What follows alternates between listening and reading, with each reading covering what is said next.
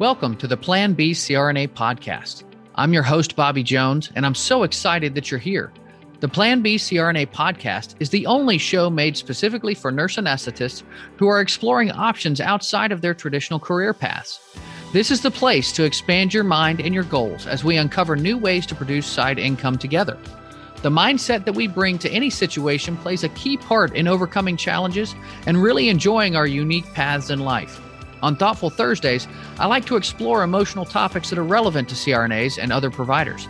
I think of this as my therapy, and I hope you learn some tips and tricks that you can use along your own journey.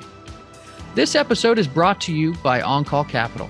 OnCall Capital is dedicated to educating CRNAs and other healthcare providers about investing outside of the traditional stock market. OnCall Capital also provides opportunities for you, yes, you, to create passive income and generational wealth while also lowering your taxable income through investments in the apartment and alternative investment spaces. If you haven't hit subscribe yet, make sure you do that right now so that you don't miss an episode. Thanks so much for joining me today. And now, on with the show. Welcome to Thoughtful Thursdays here on the Plan B CRNA podcast. I'm your host, Bobby Jones. As always, I like to start these shows off with a quote that gets me thinking. This is one that I saw attributed to three different names, only one of which I actually recognize. So I'll just go ahead with it. Quote Anger doesn't solve anything, it builds nothing, but it can destroy everything. Here's another one for you I didn't mean it. I was only venting. Raise your hand if you've ever heard that excuse before. Heck, raise your hand if you've actually used that excuse before. I know I have. So before I started talking about anger, I made sure to switch my background to the beach and put on my Hawaiian shirt. I don't know about you, but I just feel more relaxed at the beach. Many folks within our community have had their reputations tarnished or careers derailed after something that they said on social media. If there's so much to be lost by losing our cool online, then why do we actually do it? Well, according to Psychology Today, there are three things that we know about venting online. Number one, it actually relaxes people in the short term. The brain response to anger is very similar to addictive behavior. Repeated hits of neurochemical stimulation and a sense of purpose are intoxicating in their own way. But a 2009 study indicates that they also suppress function in the prefrontal cortex, which is the logic center of the brain, as you well know. A 2013 study by Dr. Ryan Martin and colleagues showed that 100% of frequent internet ranters reported feeling calm and relaxed after posting on a rant site such as justrage.com. This is related to the dopamine that hangs around after a flare up creating a post tirade glow. However, the same study showed that those same people were angrier than the average person and expressed their anger in a more negative way. This leads to the conclusion that while the short term rush from anger might be soothing, the long term effects are actually bad for you. Number two, people do it often and there are consequences. A 2014 survey showed that 46% of Twitter users say that they often tweet as a way of dealing with or venting their anger, with 37% of them hoping that the person or group they're tweeting about will read the tweet. But the consequences aren't great. 9% of participants reported getting into an argument that they regretted, and 3% reported that they lost a friend in the last month over something that they posted. And this was in 2014, before the Trump presidency and rising tensions within our country. These statistics have only worsened over the following years. I've personally known folks who have lost leadership positions or jobs over something that they posted online. I'm sure you do too, and it's no joke. Data also tells us that men and women become angry at approximately the same rate, but that their expressions are just different. Men tend to be more outward with yelling, screaming, or hitting. Women are more likely to suppress. And this likely has something to do with how we evaluate men and women differently in society. Men who show anger are more often perceived as strong or even smart, whereas women often lose credibility. Number three, anger spreads faster than other emotions. As Dr. Nick Morgan researched for his 2018 book, Can You Hear Me Now? How to Connect in a Virtual World, he found a ton of evidence that the connections on social media are more fragile, more superficial, and more prone to negativity than face to face interactions. His conclusion that if social media is replacing our real world connections, it is inevitable that we'll become angrier. A 2013 study by Fan and colleagues found that anger simply spreads faster online than other emotions like sadness or happiness. They categorized the emotions of over 70 million tweets on Weibo, which is a Chinese social networking site similar to Twitter. And they found that while happy tweets were shared by close relationships, angry tweets were shared by both close and distant relationships. They argue that anger is the viral emotion. So, what does this all mean? When taken together, these factors mean that we have a problematic and contagious behavior. Similar to drugs or alcohol, it feels good to get angry. So, people may do this often, even though it's bad for them in the long run.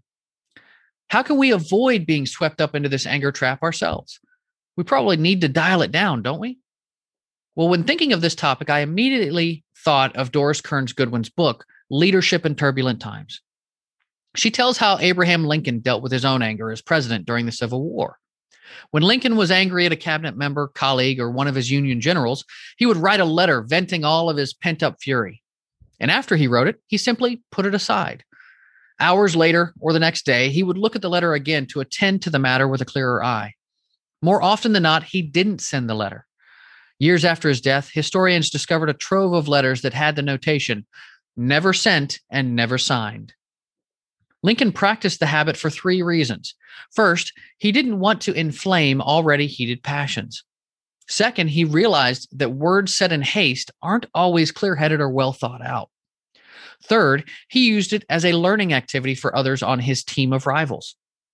In one story, Goodwin recounts how Lincoln listened patiently to his Secretary of War, Edwin Stanton, who was in a rage with one of his generals. Lincoln suggested he write a letter to the general, which took Stanton two days to write. He brought it to Lincoln, who told him, Now that you feel better, throw it in the basket. That is all that is necessary. Stanton was incredulous, but he took the advice now, Stanton didn't get along with Lincoln at the start of their relationship, but by the end of it, Stanton became one of Lincoln's biggest cheerleaders, closest friends, and most loyal advisors. Now, that's a great story and all, but what if after taking some time, you still find that your anger is justified and not going away? How can you turn that anger into something constructive? It turns out there are a few different things you can do. Number one, problem solve. Anger alerts you to a problem. So use it to identify and solve the underlying issue. As a parent, if you've ever stepped on a Lego, your anger suddenly alerts you to the fact that your children need to clean up their toys now. Number two, seek broader change. Some problems are really big, like income inequality, rural healthcare, or cyberbullying. And it's no surprise that they can evoke frustration.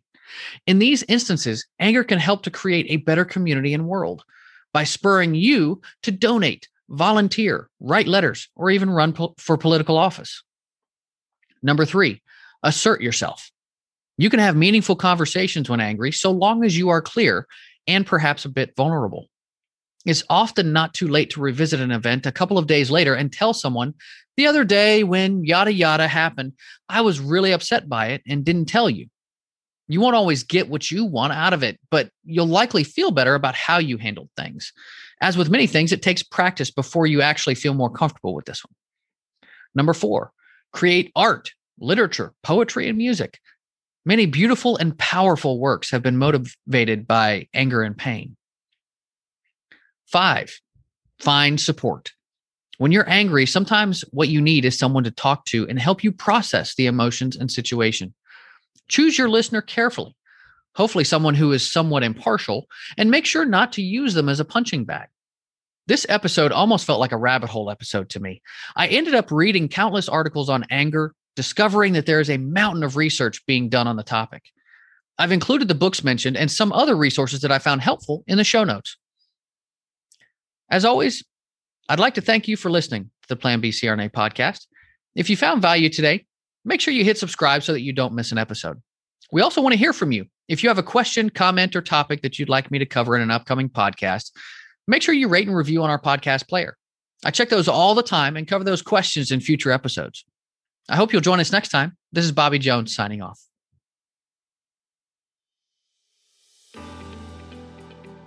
Thank you so much for joining me for another episode of the Plan B CRNA podcast.